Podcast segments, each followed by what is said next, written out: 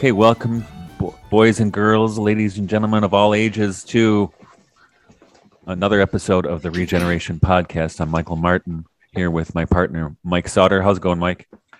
Good, good. We're looking at. Uh, I think you you posted a picture on a Twitter feed, if not other places, of snow in your region. I think we were uh, just about a day behind. We didn't quite get the uh, what my uncle calls white poison, but it was threatening. And uh, now we're in uh, upstate New York. Uh, you wouldn't want to be at the, any other place in the globe. If I could show you what I see outside my window, it would blow your mind in terms of foliage and hills in the Finger Lakes region. Yeah, same here. Uh, which is weird because yesterday all week was miserable, cold and wet, and I couldn't go out and, and take care of the cows. It was not fun. And then this morning I went out to take care of the animals, and there was ice on the water. And now it's almost seventy degrees. God bless you. so bless so you. good. Yeah. So yeah, and the other thing, what else the other? So I I I'm I was having allergic reaction, not a bad one, but to uh, I sampled uh, a metheglin I made, which is a, a mead flavored with herbs, but I flavored it with juniper berries and spruce. Juniper bushes make me itch if I touch one. They do. Um, but so I sampled it when I was racking it a little bit ago, and and then I tested the alcohol content afterwards. Sixteen percent alcohol. So well, How you feeling? I'm feeling pretty good. All right. Uh, Ready to rock and roll. only had a little bit. So Okay. anyway, we're here to t- talk today to our guest David Bentley Hart, who needs no introduction, but I'll introduce him anyway. Uh, I first encountered David's work, gosh, 15 years ago, 12 years ago, when I read the introduction he wrote for Vladimir Solovyev's The Justification of the Good.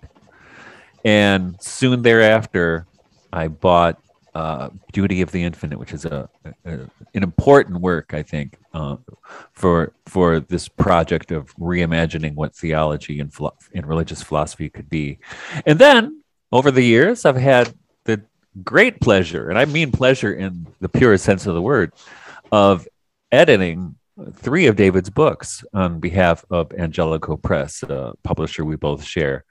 And the first one was, you know, I, I have so much in common with David, I think, It was the, the Dream Child's uh, uh, Progress, which is a collection of essays. And uh, I realized then that, and I, and, and I do, I know uh, David's brother Addison a little bit, and I could tell the love for Lewis Carroll, which has been deep in me, exists in, in David and his brother. And then I can only assume for David's case, because I know it's true for Addison, that that extends to the Marx brothers. Is that correct, David? Oh yeah. yeah. yeah. And the Beatles. Uh, I mean, I mean, um, you know, my my my list of the three greatest human beings uh, uh, were, of course, Jesus, Groucho, and Frank Robinson. I'm with them. I, yeah, I I'm know with you there are others. There are others who should be in the list there as well, but sometimes I just like to summarize. That- that's a good start. Summarize.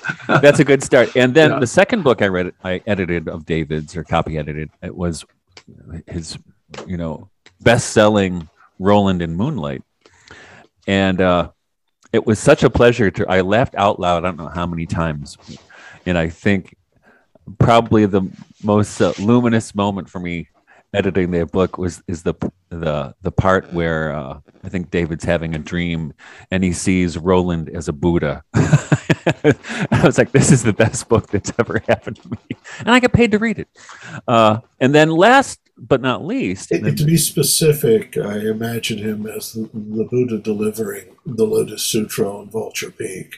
That's right. Uh, it's it's a it's so perfect, so perfect a moment in literature, uh, and so imaginative. I mean, the whole book is just a, a pleasure to read. Um, and then, interestingly enough, so last about a year ago this this month, I submit um, my my book, uh, Sophia in Exile, was published by uh, Angelico Press, and I'm seeing the themes already. The well, the first essay in there is about kind of about Gnosticism, right? And it has the and it has the hymn of the pearl as a theme in that first essay, and then right after that, uh, our publisher John Riess sent me David's Kino Gaia, which he asked if I would give it a uh, give, first give it a look and then give it a copy edit afterwards. And I just I told John I think it's brilliant. I think it's the best thing David's written. I, I can't wait to till it's published so I give it to my kids. And uh, and David's book also is based on the, on the hymn of the pearl. So welcome to the show, David Bentley Hart, and thanks for being here. Well, thanks for inviting me. Good. So so tell us what uh, what is your your history with the hymn of the pearl first of all that you that you that compelled you to write a story about it. Oh gosh. Um, probably I probably was an undergraduate when I first read the Acts of Thomas, um, and uh, uh, and uh, yeah, I mean, I, I think yeah, I must have been an undergraduate, and of course, the Acts of Thomas is uh, one of the uh, more impressive works of uh, early, if extra canonical, uh, Christian literature. Uh, obviously, has themes that would, would be broadly called Gnostic in it, but again, there's a certain vagueness to that attribution, and it's kind of hard to locate within the work itself which particular supposed schools or tendencies that, that indicates. But fair enough, if we use the term Gnostic as a general designation, uh, for a certain style of, of speculation that, that it fits in it. But anyway, the Acts of Thomas as a whole uh, is impressive literarily and contains uh, a few poems, one of which is the Hymn of the Pearl, which is uh, one of the genuinely impressive literary artifacts of those early centuries um, of, of diffuse Christian sects. Um, I don't know. I mean, it it, uh, it stuck with me, of course, because it does. Um, for one thing, of course, I asked myself why why why the Orthodox canon can't have more yeah fun literature in it like that. but, but, you know, uh, you know, just that's okay. I Put it in the uh, the realm of fantasy fiction by uh, call it fan fiction. You know, on the part of early Christians. Um, but also because obviously uh, it, it like so much of what we call the Gnostic mythos, which has to be distinguished from the Gnostic texts, some of which are fascinating, some of which are incredibly tedious. Yeah. Um, it, it does capture some kind of pathos that I think is recognizable. Uh, sticks with the sense of that we all have at times of being out of place in this world and suspecting that our true story is one that has been told elsewhere. And for that reason, I think it stuck with me. I mean, and I, uh, in fact, once in uh, 1992, I think, while I was waiting for a friend whose plane was very, very late, I, I wrote a kind of children's fantasia narrative verse version of it out, that parts of which turn up in Kenogaia in the transitions between, well, there are eight parts to the book. So. yeah and yeah so those those trans or your versions of the poem so that's th- those were not translations but but versions would you say or were they translations Well, I mean, it's call it straight. I mean, there's nothing. Every every episode in the poem and most of the imagery is taken from the original, but obviously arranged in, uh, over a larger span. Um, but yeah, it was. It was. I. I never even went back and polished it properly, but it's. Um, I, I thought it would be nice as a sort of children's narrative verse. where it's beautiful. rhymed It's beautiful. Yeah. and picked In up fact, I some. would- it, it, the original is very beautiful in Greek, Yes. and well, I suppose it's beautiful in Coptic. My Coptic is rougher, Yeah. and so I really don't have a, a literary sense of what constitutes good good Coptic. You know, okay but um, I've always thought that that in general translations could have tried to capture something, something more of its of its visual uh, image, something more Yeah. of its beauty. Yeah, in fact, I I, speaking of being an undergraduate and reading this, uh, for the past, I don't know, four years, three or four years, I've been assigning the Hymn of the Pearl to undergraduates. You know, because I think it perfectly captures, among other things, you know, where they are. You know, you're sent into the land of Egypt. Don't eat their food. Don't you'll become like them. It's funny, yeah. It's right? it's it's very much uh, also a common theme in fairy tales, yeah. or of course in myth. You know, Persephone eats the pomegranates of Hades' realm, exactly, and, and so can't escape. But but in, in, a lot of fairy lore, you, you eat the fairy fruit, the fairy food you forget, yeah, uh, or you can't leave that realm again, and uh, so yeah. Um, but it's a it's a wonderful poem, and uh, it, it, comes from a period uh, before uh, it became uh, the, the, habit of Christians to denounce one another for. I like that. I like that rendering of that. Before it became commonplace and like in our blood to uh, just run thing. everybody down. Yeah. Um, I, I, keep getting accused of heresy. Even I, of course, the Thomists, especially these days, tend to accuse me of heresy.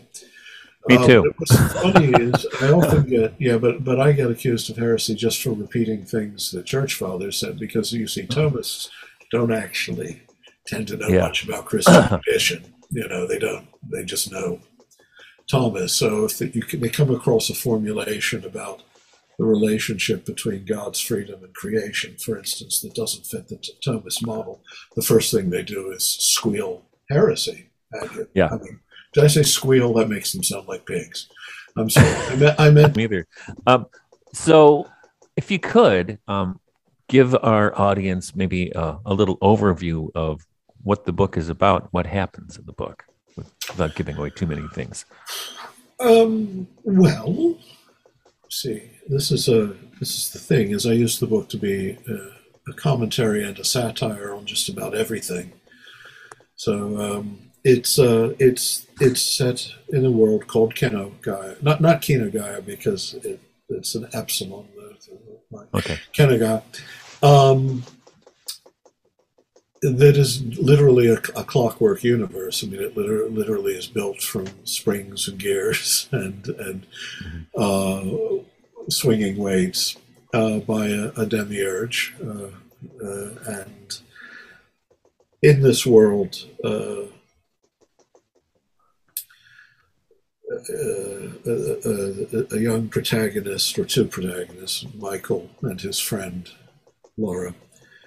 Uh, and it's it's a world that's authoritarian, where there's a, an official religion that's a kind of curious uh, combination between deism and early modern mechanistic uh, metaphysics, but enforced by the most draconian uh, if incompetent, means. And into this world comes a visitor from beyond, uh, called Oriens, who, who reveals that, that in fact this world is an artifact of, of a sorcerer created principally by the abduction of his sister and the use and, and the use of her dreams to fabricate the world. And the rest of the book that follows on the one hand is Michael's quest to rescue his father from the authorities who, who come and arrest his father early in the book,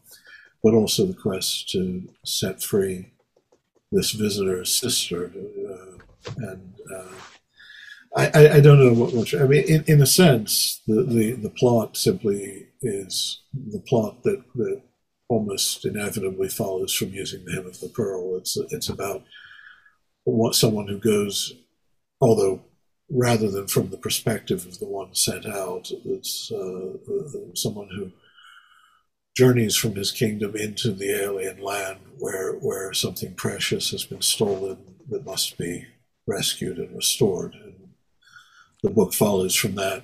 I don't want to give away too much of the plot because I actually think it's fairly cleverly put together. If I do yeah, so myself, yeah, it is. It really is.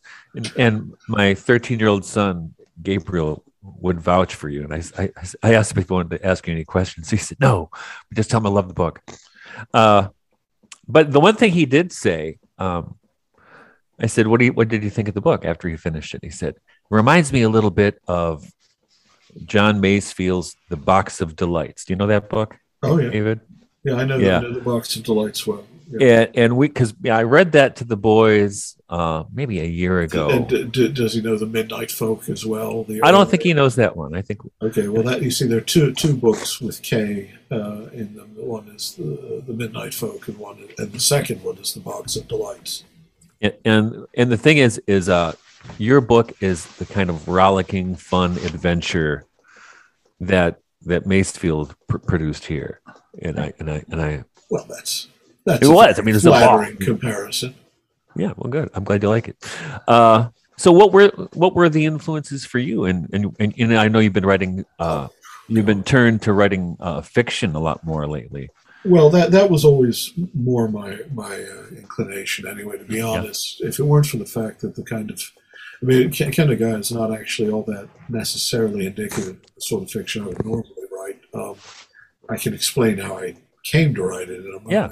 But um, but uh, if I'd had my druthers, I mean, early in life, I mean, I, have like a collection of letters from editors saying, "I love this. It's wonderfully written. I don't know how to fit it into our list." So, so I, you know, uh, and the books of theology and philosophy and essays sold, so they became how I made a living. But if I'd just been uh, left to my my own devices and desires, uh, it would have been all fiction and poetry and very little else, other than the occasional literary essay, just to show off as much abstruse and recondite learning as I could pack Right. into it. After all, one tries to evoke all. That's right. Well, it, and I think well, I think you're. As I told John when when he sent me the manuscript, I said, "This is this is brilliant. This is this is uh, something we haven't seen in literature for a long time. Of, I mean, like it's so refreshing." Um, but but influences. I mean, I I mean, I, I don't know how you can say. It. I mean, I I love children's literature. I love uh, literature in general. I mean, but but the thing is, I don't draw distinctions of genre because, to be honest, there are bits in it that that probably uh, are Wind in the Willows, Alice in Wonderland, Winnie the Pooh. Yeah. But also bits that are W. S. Gilbert and, uh, and farcical and other bits of it that are probably Proust and Nabokov. You know, my great my great lodestar, the people, my favorite 20th century authors. I, I Wonderful. think. I'll interject to say at one point I wrote down. I'm sorry. No, I'm sorry. I wrote down some influences that were coming up with me. It felt like reading it, David, that uh, you know, a shovel was going into the ground, and all of a sudden, all these different themes, like the use of memory. Um, you know, I but I was thinking there's a great Peter Beagle novel, The Last Unicorn, that uses memory so well. I wrote down Cervantes at one point when I think um, Oriens was talking to um, Dr. Axiomorpha. I wrote down something reminded me of Solovyev's short history the Antichrist. Um, at a certain point, Don Quixote was right there, you know, and I was just kind of taking notes and I'm going through my phone. Uh, certainly, I heard um, Persephone. I, I heard uh, Orpheus and uh, Eurydice. Yeah, that's that's that's clearly Clearly, Yeah. clear. Yeah. But I just kept on writing notes. But what I loved about him, the, the myth in the book that Yeah. that's recited by Michael at some point about, about Absolutely. the, the, the Aurea and Argentia, the two moons or the two celestial sisters, and how one was taken into the underworld by, by King Thonos, King Hell. But anyway, Mm-hmm. right, right, right. so yeah, obviously I was I was drawing on that. Yeah, and the use of memory again, you know, that um, so crucial, so crucial. I just I should, somehow I just was thinking it's so needed. It's so needed at this time. Very feminine, um, a, a powerful force. If you'd speak to a little bit of the use of memory in that novel. Well, uh, well, wait a minute. Let, let me say, Okay. let, let me name one more uh, obvious influence that shouldn't go overlooked because it's so obvious that it's likely to get overlooked. Is Antoine de Saint-Exupéry? Yeah. Uh, I mean, the, it, it was actually also another. I mean, you know, it was perhaps the most famous, s- you know, crypto-gnostic children's novel of the, of, of, of the last century. Was the, And which was I missed it when you said it, Dave. the little Antoine de prince. Saint-Exupéry. Oh yeah, yeah, of course, yeah, yeah, yeah, yeah. yeah. Uh, memory. Well, I mean, there's a there's Roland in the background. Um, there's there's a line that, that Michael's father is credited with at one point that uh, I, I, wish, gosh, I should ha- actually have had a copy of the book here. Is that myth is the true, if symbolic, memory of the immemorial. History is the false, if factual, memory of the unforgettable. Uh, you know. Hmm. um, that uh, I, think there are levels of, of, of memory in all of us. I think that accounts in part for our dream life. I mean, we have the memories of the empirical ego. But I mm-hmm. think we also remember something more than ourselves. That memory is also immediate. And I, you know, I've always loved uh, Augustine's treatment of memoria because it's it has this wonderful uh, depth to it that memory isn't simply recollection for him, it's the totality of the mind, even the, in the way in which the mind transcends uh, its finite psychological history. And that's why God is always in memory. To retreat mm-hmm. into memory is to find the place where we all began. And it's interesting, you know, like Meister Eckhart will speak of remembering his first beginning in, in the Godhead, you know, not uh, oh, not meaning thereby that as a psychological personality he, he can sit lie down on the therapist's couch and call up an, a recollection of him as Meister Eckhart, uh, rather that the, that the memory, that the realm of memory is is a realm of truth that when explored far exceeds uh, the, the finite boundaries of our psychological histories. And so I think in the book, I, I, don't know if this is what you were talking about when you asked the question, but but but there is this strain, you know, which Oriens keeps saying, uh, you know, this is your story as well. You know, the story I've just told you about myself is true of you, mm-hmm. and uh, and you know, if you could but remember, you know, and uh, there's a scene. Again, I don't I don't want to give away too much when when there's a bird in the book that talks. but in order to, to avert uh, something terrible, um, you know, confronted with, with a great sort of monstrous possibility, the, the, the, what's, what, what rescues them is the bird repeating, remember, remember yeah. where you, and of course, this was the old, and, and, and again, um, this seems to me to be something that, that has to be written into the very fabric of spiritual beings, you know, or the life of spiritual beings. It's not something strange and perversely and threateningly Gnostic when when you have these claims that, you know, um, what is it? What is the knowledge you seek? Whence I have come, right? uh, whither I am tending. You know, in fact, there are three there. Who are you know? Yeah, who am I? And in fact, those are the three questions, the magical questions that that uh, in the story of Aurea and Argentia, the younger sister has to answer in order to liberate her sister from the underworld. Um, and uh, so I, I, am assuming that's what you. These. Yeah, yeah, yeah. And I was, I was thinking, even as you were talking, why I felt so compelled to ask you about memory. I remember, um, I remember, but the, um, you know, where I come from. I remember Leon Bloy. He wrote, you know, that um, the Immaculate Conception. He was saying, you know, a divine sap escaped from Eden, and you get this sense that came up through the generations. And um, you know, America's kind of lost its way in many respects and I, I once wrote an article at this Front Porch Republic, but it was published over at First Things, just on their blog. But it was me reflecting on a chapter in Christopher Lasch's True and Only Heaven about the difference between nostalgia and memory in American culture. A, a really brilliant chapter. And wondering again, we're dedicated to the Immaculate Conception, that there's something about America and bringing into the Catholic or the Orthodox faith a much more pronounced role for memory, you know, and that's just you know, I spoke pretty incoherently there, but it's just kind of uh, you know, to read about it in your book, it just brought all this stuff up. It well, seems so powerful, right? Of course, that's you know, sorry to change my glass. These glasses are granny glasses, I know. But I like actually them. better for the distance I am from the screen. Yeah. Uh, if I could, do- uh, what I want a round one so I could look a little bit more John Lennon-esque. shall I? Um, no, that just looks too stupid. Sorry. It doesn't. It doesn't. it doesn't.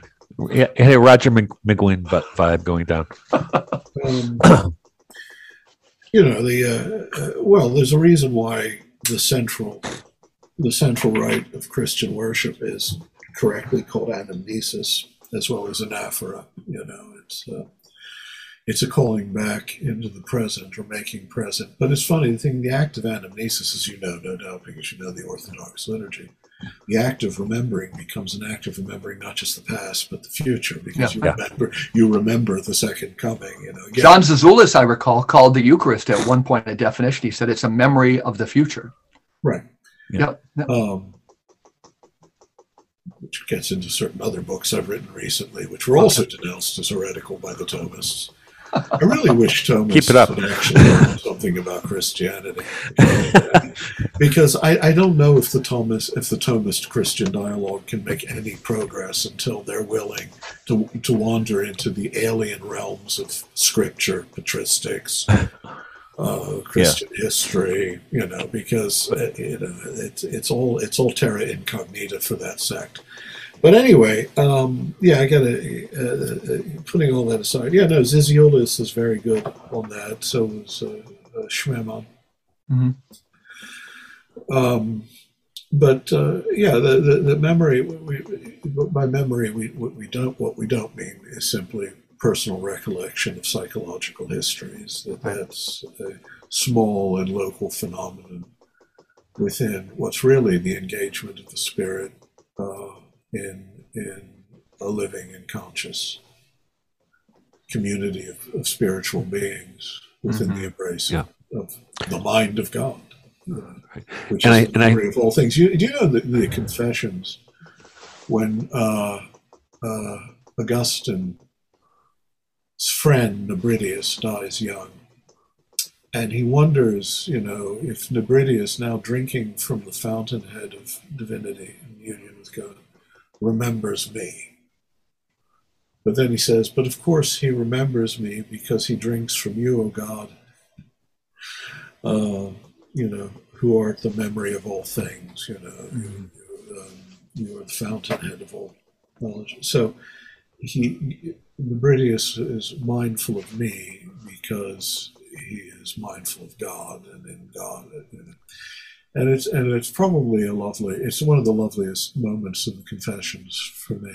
Um, Yeah. For all the nasty things I say about the late Augustine, which aren't nasty, they're they're actually We're right there with you. on mournful. that They're- they're- it's lamentation for a great mind uh, Mhm. that, that simply got caught in the trammels of bad bad arguments.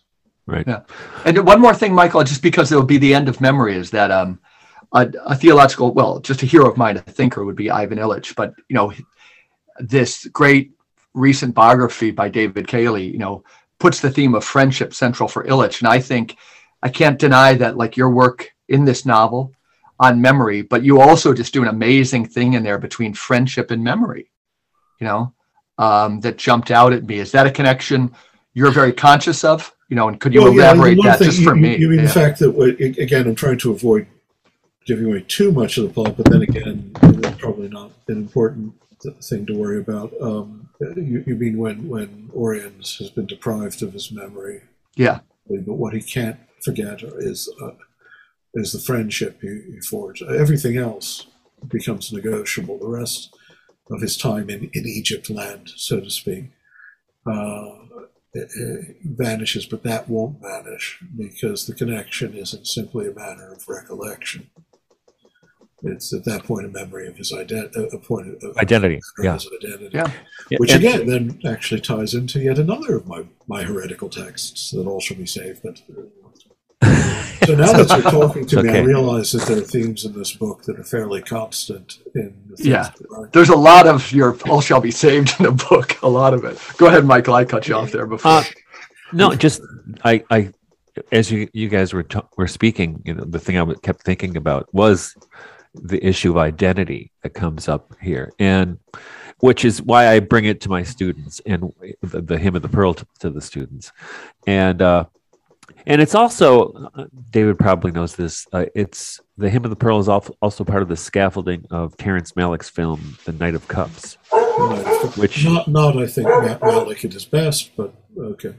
But it's it's part of it's part of the scaffolding of this. I mean, there it's there are even direct quotes from the hymn of pearl. Oh, it, be, it begins narration it begins with the, with yeah. the with the telling of the story of the hymn of the pearl. Yeah, and and uh, but but that really is a, a film about a man who's lost his identity, his his awareness of who he is, yeah. right? Which is, and I, and I think it's, uh, you know, to our theme. You know, I think this is important, an important issue, and I think this is uh, what has struck me. Know, as I was working on Sophia in Exile, what really struck me is, wow, you know, these Gnostic texts weren't really discovered until 1947 or so, and they it's like it's almost as if they've been saved you know in storage until there was a culture mature enough or at, at, the right stage maybe mature is not the right word at the right stage that to, wouldn't to be learn my characterization of late modernity. I, I think we're uh, well mature is that the word.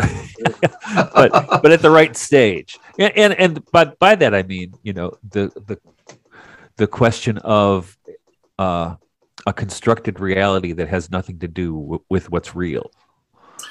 Well, I think that that there that it's interesting. I mean, again, I think that you know, again, I've been characterized as being uh, sympathetic to the Gnostic. Actually, what I am is, is sympathetic to an early Christian intuition and, as I've said, pathos that's expressed variously in Paul and John the New Testament in various of the, well, in Clement of Alexandria's, but also that you find in things that are called Gnostic texts. I've become more and more unhappy with the very category of Gnosticism as yeah. something distinct. Although I, I mean, obviously, I'm willing to say that there was a lot of nonsense too. I mean, when Irenaeus accurately points out some of the sillier mythopoesis of some groups, then you know you're you're moving into the realm of Scientology. You know, you, you realize that this is this is a, um, a danger of of any uh, religious culture is, it, is it's going to have its kind of exotic uh, ventures into metamyth, unballasted by an intelligent metaphysics. And so I'm not I'm not making apologies one way or the other. I'm sort saying that our picture of the early centuries has been badly distorted in many ways. Agreed. One is just the long theological history of forgetting the cosmology and the spiritual world within which the New Testament was written. I mean, when you go back to Paul's language, uh, you know, many of the things that we find exotic and strange in the Gnostic documents was because they're translated differently. But the language they're using is actually Paul's language and John's language, and quite often not in a subversive way. Right. But you know, at other times in a way that cuts against the grain, because you know, you know, Paul's not. A, Paul, Paul and John both allow for very heavily dualistic um, formulae, but then within the embrace of a non-dualistic um, metaphysics that probably is missing from, say, Sethian, a lot of Sethian tradition, all that. So, so that's fine. I don't mind saying, well, this group got this wrong, this group got this wrong. But the Orthodox tradition definitely got Paul wrong. I mean, Orthodox, small o, meaning both yeah. East and West, got Paul wrong on a lot of things. Uh, you know, the late Augustine definitely got Paul drastically wrong. but also the larger tradition um, extracted him from the Second Temple period that he and the early apologists like Justin and the early Christians lived in, and his emphases got lost. I mean, the, the, the degree, what, what he understood by spirit, what he understood by flesh, what he understood by salvation, which really for him is an anastasis, you know, both a resurrection and an ascent through the spheres of the now conquered powers that separate us from God, both in a symbolic sense, but in a, in a very much more literal sense than we today would tend right. to have. And and so, what I think has happened, you know, with the discovery of, of these documents, in part has been the correction of some bad scholarship. But it is, I think, true that as children of late modernity, having inherited a, a, meta, a mechanistic metaphysics, but one that's in a sense in decay, both because it's not a useful paradigm in the sciences in many ways. I mean, I think both the life sciences and physics are there, but also because it's been so damn disastrous. Yeah. Not only because it's alienated us from the natural world around us, it's given us the power to destroy it on a scale. I mean, we're murdering the world. At first, our destruction of the world happened gradually enough to elude our notice, but then it turned out also to have been happening quickly enough to have escaped our control. Yeah. And and in that world, then suddenly the, the Gnostic story has a different meaning in a sense. And we no longer have to think, well, are we talking about two gods here? Well, we're talking about a demiurgic reality, right? There is some governing spirit of modernity that has created a false reality, a mechanized universe, a universe that's nothing but uh, an endless reservoir of material, dead material elements to be exploited by the acquisitive will. Excellent, excellent. And I think in that way they speak to us. Some of these texts, like the, I think the Apocryphon of John does. I think that yeah. the uh, Acts of Thomas speak to us in a way that they didn't necessarily to. It has a different meaning for us, and maybe a more important one. And so, if there is, if you, you, you seem to be suggesting there's a providential aspect of their rediscovery, if nothing else, they prompt us to return to the early Christian world and say, well, wait a minute, you know, that, that protest against the principalities and powers, seen from the perspective of the present, uh, is incredibly poignantly relevant yeah, absolutely. to the reality because the, the encompassing reality, say, of capitalism, of the nation state, of mechanistic thinking, of, of, what you know, Heidegger not a moral resource to be consulted too credulously, but nonetheless, even Heidegger recognized the age of technology, the enframing, the reduction right. of material existence to inert matter that is nothing more than an object of the exertions of the human will. Um, yeah. And maybe that's my in part of my fascination with the Gnostics is is is I think we are trapped in a false reality now a technologically constructed yeah, machine absolutely. extraordinary pervasiveness, power, and plausibility because we've been indoctrinated into it, in which we have been entirely cut off from the real vision of things that, that at one time was the universal patrimony of all of humanity, uh, pagan or, or otherwise. Uh, indigenous faiths, pagan faiths, early Christian, early Muslim, early, you know, in, Indian or East Asian religions. This sense of belonging to a spiritual community that's also the community of nature and creation. Right. We've been cut off from that altogether, where our spirit was first reduced to a ghost in a machine and then into algorithms in a, in, in a computational structure or, or functionalist illusion. And the world has become a machine of endless production, although it's not endless. It's exhausting itself and dying. And all the beautiful spiritual mysteries that inhabit it, including the, the spiritual mysteries of other creatures, other ways of being conscious, other let's say like the way that an octopus is conscious, you know, is being extinguished by that demiurgic monstrosity that has created this this evil order of things, the capitalist, late modern, right. national nation state model of human existence within a mechanized, disenchanted view of, of human consciousness is something that, that suddenly makes this Gnostic protest seem very plausible again, poignant, real, and it reminds us that this was also part of the essence of early Christianity, something obscured and occluded by bad theology, bad translation, and doctrinal authoritarianism at the worst moments.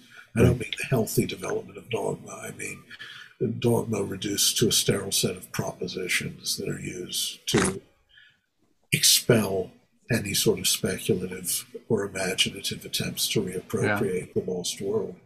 I'm just talking at, at high speed here. I'm not on cocaine, by the way. This is Yeah, I don't think I talk very fast. You're uh, to, one more thing for Gnosticism, uh, Michael. You remember and David, you might know the scholar. We had him on some weeks back, Arthur Versluis, a scholar of uh, Gnosticism at Michigan State, and he said something that was interesting to me.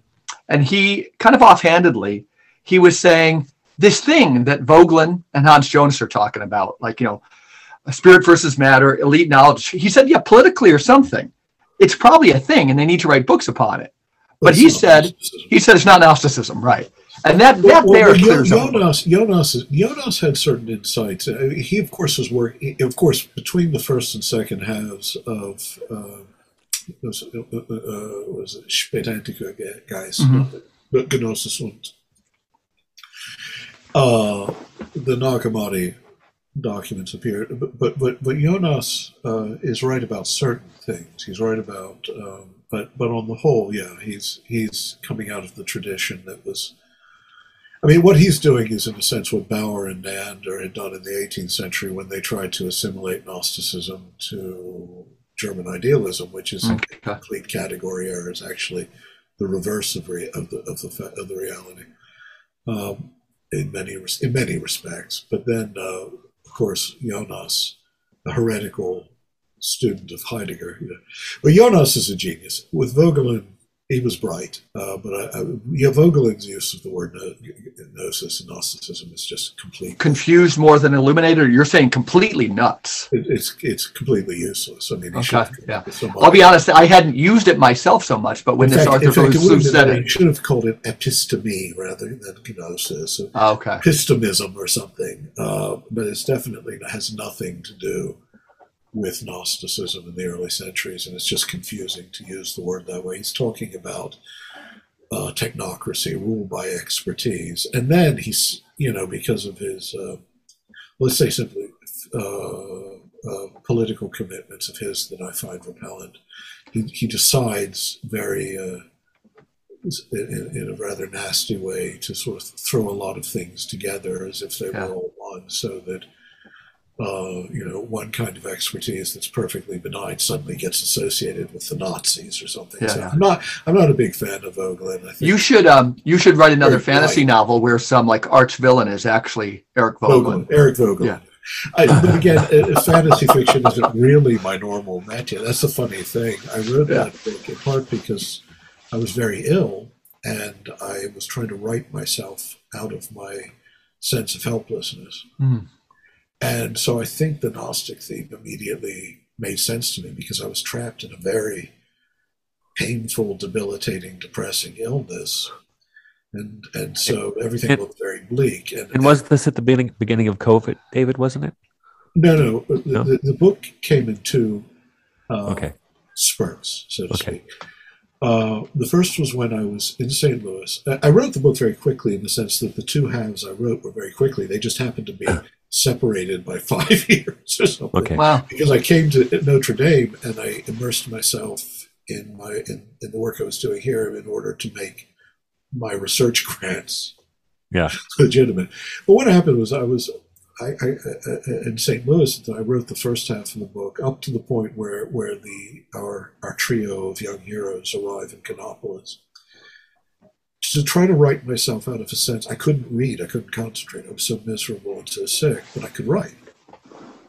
And then when I finished at NDIAS and the COVID shutdown came, I couldn't work at the library. I thought this is a perfect opportunity to pull it out and finish it. And I finished the second half in about six weeks. So the first half was written more slowly over a period of about two months at the end of my stay in St. Louis. Fascinating. Um, and yet it, it flowed, you know. I mean, I, I think you'll attest, I hope, to the quality of the prose and the Yeah. structure of the book. And yet there wasn't a lot of revision in it. It, it just, it, it was there writing itself. And I think I was writing myself out of depression at the time. Um, it's not that I, I would otherwise normally be just a strict realist. I'm not. I'm just saying that fantasy fiction as such, I mean, there's always something fantastical and dreamlike and whatever fiction I write. I'm not a, I, I, that's just, I'm always writing about dreams. I don't Yeah. know why. But uh, in the case of that book, uh, it, it's a genre that, that, but for the situation, I might never actually have written it. Did you have a Fascinating, par- particular audience in mind, David, when you wrote the book? Well, obviously, you see, I'm not of the I'm not of the opinion that you write down to younger readers. I grew up reading That's what I love about it. Yeah, things like The Wind in the Willows, yeah, and or just even up into the seven Watership Down, pick up Watership Down.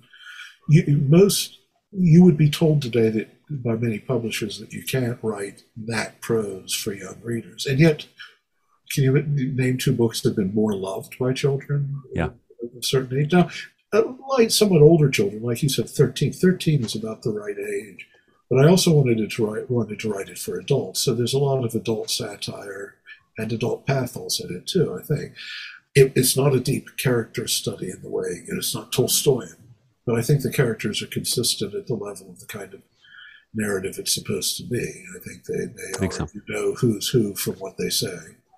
yeah. I think so. And I also think you know, going back to our our part of our discussion about the contrived worlds in which we live, um, you know, the technocracy. You you you provide these young readers with with a way out of that in this book, which is what I think it's so where its value lies in a way, is you give you give these young readers a story to identify with, to seek what's real.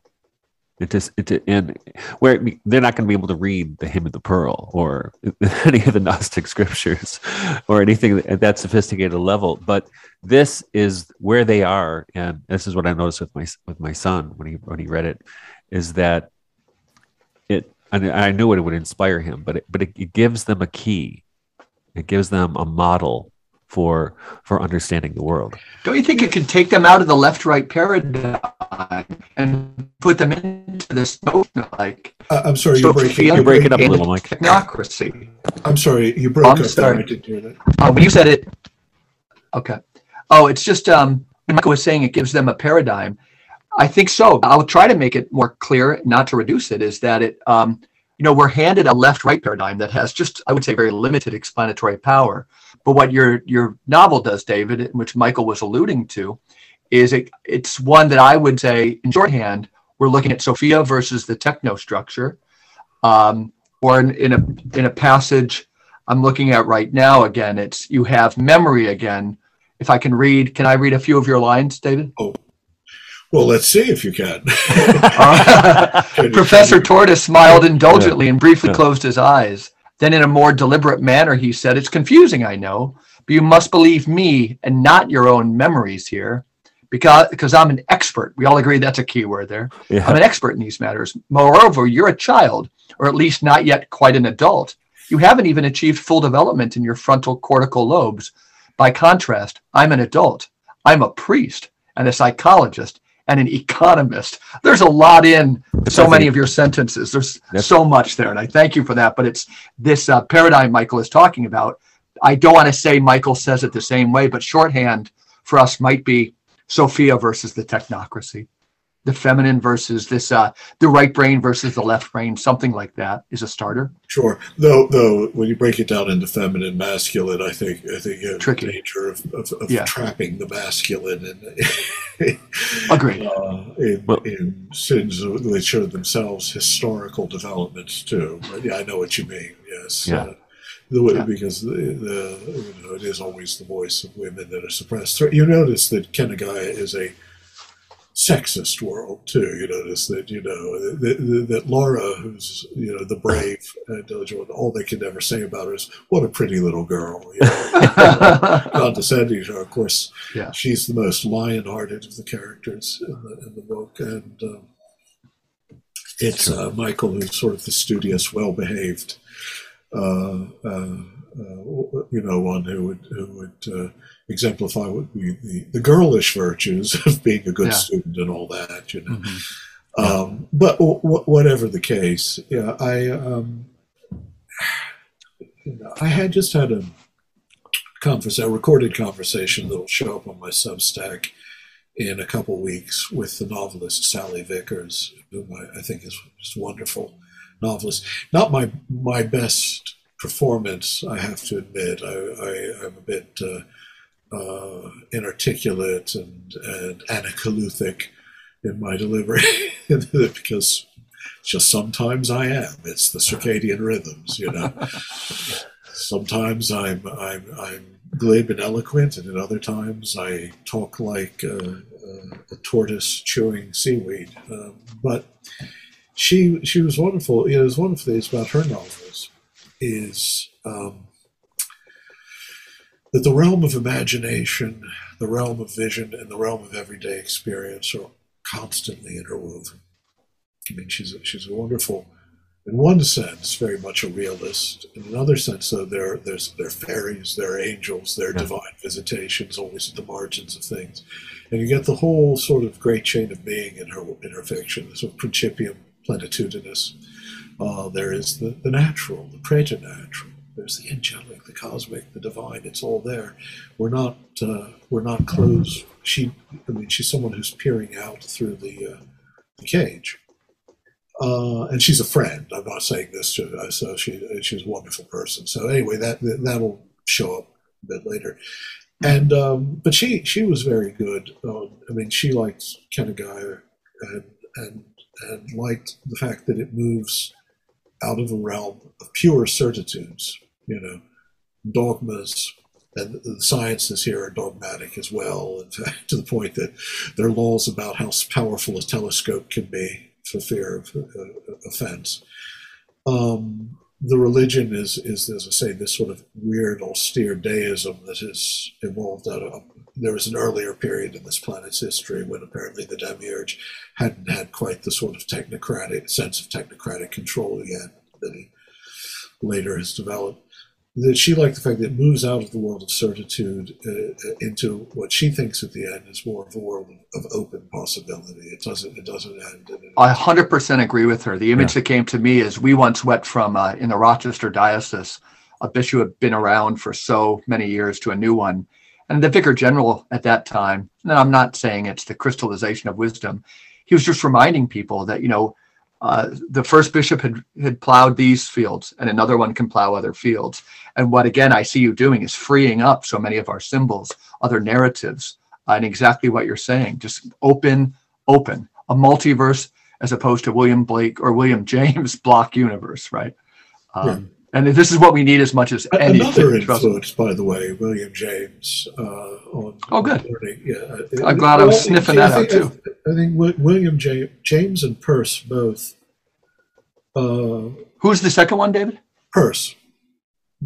Charles Sanders. Oh yeah, oh yeah, absolutely. Okay. It, it, not not Pierce. People often yeah. say Pierce, but he pronounced it Peirce. Okay, you know, gotcha. One of those things you just have to know. Like it's not Anthony Powell, it's Anthony Paul for some reason. Right.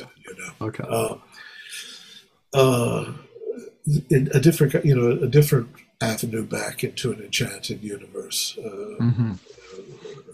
but anyway. But, yeah. but I have to say though, I think that's what I appreciate in all of your work is you're a thinker who who's open you know who d- is not afraid to go where, where where academics are afraid to go in fact one of the one of the things i use from you in the classroom is uh it's from about 12 years ago, maybe. Uh, it's your review essay of the Secret Commonwealth that was that was on in uh, First Things, and I have these college students read it, and they're for those of you who don't know, the, the Secret Commonwealth is a, is a book from the 17th century about the, the, the secret commonwealth of fairies and fauns and elves. And David's got this wonderful uh, review essay of it. And, and I use it as an example of how to really write a review essay but also to to let it let the students have permission to wonder whether fairies exist because they haven't well, this been will given come out in my conversation with Sally Baker as well, where we both basically completely forgetting that that we were the, the well not forgetting completely indifferent to the fact that we were being uh, recorded uh, just freely admitted that yeah we're pretty sure they're fairies. Huh? Yeah, I'm sure of it. I know my daughter, my oldest daughter, when she was a child, was talking to things in the backyard. Yeah. You know, and so she saw something that I lost the vision of, and this seems act, It, I don't know. It's like um, a perceptual thing to me. Yeah. And as, as I've been thinking, we need to have a show on fairies, Mike. Yeah. Well, you see, um, actually, in fact, I will I will direct you to that conversation I had with her, as I say, and excuse I look forward to it. broken sentences and and the unfinished formulations.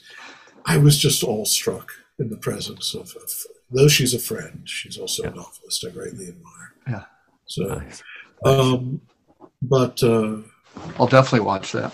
yeah, the, the uh, in that I, I for the first time ever divulge my one unforgettable fairy experience. You know, Say it again. Let's go for the second no, time no, ever. no, no, no, no, no. Oh, we gotta watch Yeah, that one. yeah, see, Okay. yeah, that was a teaser. Okay. So well done. So well done. this guy knows how this media Yeah, you, works. you don't need a publicist. Yeah. Yeah. Media studies, um, media studies guru, David Bentley Hart. But I actually, I- actually, actually, uh, my best publicists are the ones who attack me. I, uh, I, you know, as I said, I have this this Substack page, and uh, it was this um, review in the journal formerly known as First Things. Me, I now just call it that heap of, but Yeah. finish it. Um, but there was a there was a review of my book Tradition and Apocalypse by, by a guy named McDermott, and it was just it was unlike any. I mean, I've had other reviews that were tepid, some the very enthusiastic, some tepid, but they all more or less knew what the book was about. This was just insanely wrong about Yeah. everything the book said, and ridiculously hostile and condescending. And so I replied to that. But somehow, because he had reviewed the book and I replied to it on my Substack, suddenly the, this this became a great advertisement. Apparently, because I got like 400 new subscriptions in a matter two or three days. yeah. So I'm kind of like begging First Things to keep attacking. Let me have it. Yeah. Come on, guys, I can The take bugs, it. the Bugs Bunny. Let You're doing it have for America, for God's Yeah. sake. I get it, The true get it. faith, which is for So- you, America. So that reminds me. So when when you were at First Things, for how how long was that for? It was a good stretch of time. Um, Yeah. I don't remember exactly. I think. Uh, I mean, I, I I think I printed like 150 articles. Yeah. Well, in those I mean, uh, Richard Neuhaus, uh, uh, you know, he, he went towards the neocon sort of Yeah. Certainly. Republican time, after, uh, but you know, at the same time, he was still proud of, of his youth and his activities in the civil rights movement and marching with MLK, and, he didn't mind that there were diversity. He didn't mind the fact that I was a bit of a pinko and all that. And and at the end of the day, I mean, I always thought of Richard as he was a priest first, and he really cared. He did care about poverty and things like that. We we would have disagreements. So, and and for and and and so it was it was it was uncontentious. I mean, there were other people like me who weren't neocons who were nonetheless writing for. I mean, Paul Griffiths is Yeah. basically old labor, you know. Uh-huh. Um, uh, but uh, and in fact, they even published Stanley Fish in one epi- in one one one. Did they? series. Yeah, I remember that. and certainly Stanley Hauerwas doesn't fit in, you know, fit in the uh, the, the rock ribbed Republican Right. uh, category. So it was, but um, so that lasted right up until. And I, I mean, I owed them a lot. I mean, they, to be honest, they gave me, they did not interfere with my writing. They gave me, even after Richard passed away, they allowed me to write in my voice, which is very much my voice. And, Yeah. And got me a following that that uh, that that made it possible for me to keep writing. So you know, I, I tried not, and until they started attacking me, like you know, three attacks on one book at a time, you know, Yeah. because of hurt feelings mostly. But I severed ties with them, obviously, when when they started gravitating towards a politics that I find genuinely evil. I mean, I'm Yeah. just the alt right, and I and I, I didn't mind, you know, old fashioned conservatives and old fashioned liberals. I could deal with both of them. Uh, Yeah. It seems it's a very difficult different felt that, publication now. but now I felt, and but also the quality of the publication has also sunk through the floor. I mean, they used to have such rigorous standards about the quality of discourse, and now, especially, and maybe it's because the web page now drives the print journal in a way that wasn't Yeah. past, and so web culture has taken over. But I mean, they they publish real trash now. No. Was it was it David Mills who was who took over after No. David. David. Uh, David remained uh, chief editor under Jody Bottum, and then under Rusty for a while. Then Rusty abruptly fired him for Yeah, I heard about that. and almost for a certainly bad reason. Um, uh, and I used to Rusty and I used to be friends, so I won't say anything more. And, and he's, I think he he. I, I think he's always meant well. I just think that, that something went wrong Yeah, probably. point in how he sees reality, some anger deeper than, than love. Okay, sorry to hear that. Hmm. But uh, so uh, I think it's probably about time for us to wrap it up a little bit, David. Yeah, you can edit that stuff out too if you want to leave out the. Uh, the I think it's all interesting. I'm not embarrassed of it. But but Yeah. David, this has been a real pleasure for us both. I can I'm sure I can say that. Well, yeah, And I thanks. I would love to talk to you again at length about fair. Yeah, I don't think there's been enough reviews of the book yet, so I was glad for us to focus on this. You know, um, I'm afraid, you know, I'll tell you, uh, as I said, it was bad enough when I was a young writer and uh, and I was being told by editors that they were really impressed by my fiction, but they didn't know if, if, if there was still a market for this kind. And I was a bit of kind of like high modernist in my. Uh, um, but once you've written books on re- that on religion or theology, you, you really do have a hard time being, uh, re- uh, you know, reviewed as anything else. mhm. Um, well, so I, I've I've gotten used to it, but I I, uh, I do think that Roland in Moonlight and this uh, might really be the best work I've done for a long time. I, I- Wow. it's good to certainly hear. well. I, I certainly I mean they're, they're the ones closest to my sensibility. Roland, I mean that that basically is the book into which I poured myself. yeah, Okay. I'll have to read that. I haven't read it. it's beautiful. It's a beautiful. Again, I book work I work fun. with in campus ministry, and I think what you're doing with um, amongst many things, but the um, this freeing up of the whole sensibilities. You just gave people like you threw a lot of the tools in the air, and now people have different things, and that's of inestimable value. I still you know. believe I'm going to be kidnapped by a group of of, of the new to, the new manualist Thomas one and, and secretly burned at a stake uh, on the campus of Ave Maria. Uh, They don't like me either. They're out to get me as well. That's okay. yeah, but you you deserve it. I do. Right. That's Well, this has been Well, great. Well, thank you. Thank you so Yep. much, David. I'm- Thanks everybody for listening to the Regeneration Podcast. We'll see you again uh, next week. Thank you, David Bentley Hart.